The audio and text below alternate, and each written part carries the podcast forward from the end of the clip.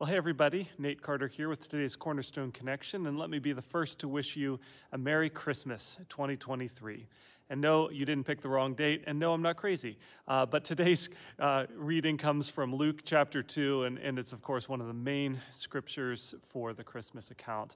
And uh, as I was reading through it here today, I was like, huh, gosh, we just we just got through this a couple months ago. Uh, what do I have to offer that's new or fresh? And I just kind of read through it, trying to look at it with a different lens. It's kind of interesting. Um, let me read a few passages to you, and I want to ask you, what do these have in common? I found it very eye opening. Luke chapter 2, starting with verse 8. That night there were shepherds staying in the fields nearby, guarding their flocks of sheep.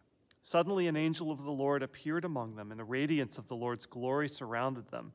They were terrified, but the angel reassured them Don't be afraid. I bring you good news that will bring great joy to all people. The Savior, yes, the Messiah, the Lord, has been born today in Bethlehem. Okay, so that's number one. I'm going to read four of these to you. Second one this is after Jesus was born, and then it was time for the purification offering. So this is verse 22, which is required by the law of Moses after the birth of a child. So Jesus' parents took him to Jerusalem to present him to the Lord. The law of the Lord says if a woman's first child is a boy, he must be dedicated to the Lord. So they offered the sacrifice required in the law of the Lord, either a pair of turtle doves or two young pigeons. A little bit odd, but you'll see what I'm getting at here in a second. But read on. Third passage, verse 25. At that time, there was a man in Jerusalem named Simeon. He was righteous and devout and was eagerly waiting for the Messiah to come and rescue Israel.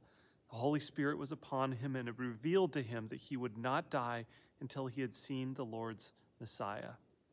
And then lastly, verse 36 Anna, a prophet, was also there in the temple.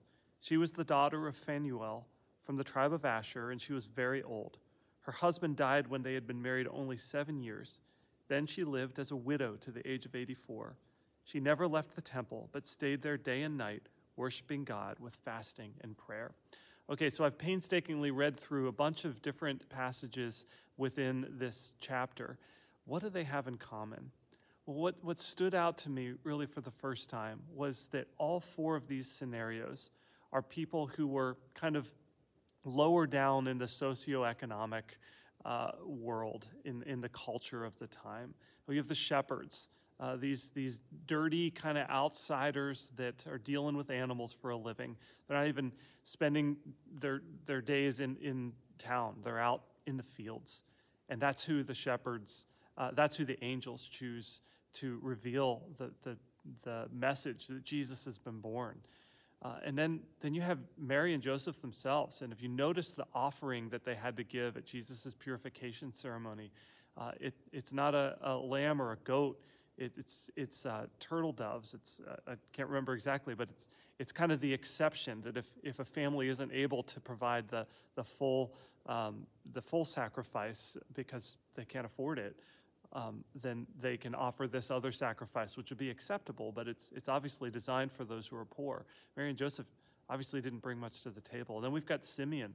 Uh, this this is this old man um, who is just kind of uh, he's just waiting he's just waiting for the Messiah to come. But, uh, but he's, he's an older man in, in, in their context. And then we have Anna, and Anna's a widow. She was widowed since very early on in her marriage. And, and the, the law of Moses has some, some, um, some helps for those that are widowed, but, but it's still not the ideal. And, and it, it seems as though she doesn't have children. And um, so she would have been more on the, on the fringe of society and yet she gets to meet Jesus face to face as well. So these all four accounts here are, are people on the fringe of society that yet God chose to work his, um, his story, work them into his story.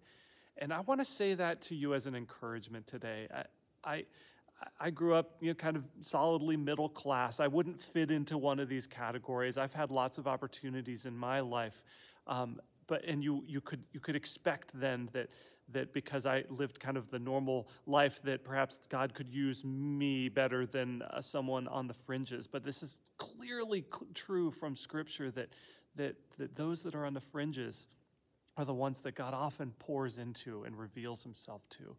Um, God has a special place in his heart for those on the fringes. And, and in particular, he brings about the message of Jesus' birth uh, through these people. And I just want to encourage you because if you feel like you're on the fringe, if, if whatever it is in life puts you on, on the fringes of society or on the outcast, just be encouraged because it, it's often those are the people. You're the, the people that God chooses to do his great and exciting work through. So I encourage you to be, be looking. One thing I'll also point out is that people like, like Mary and people like Simeon and people like Anna spent their lives waiting for God and expectant for what he was going to do. They were devout people that when he showed up, they were ready.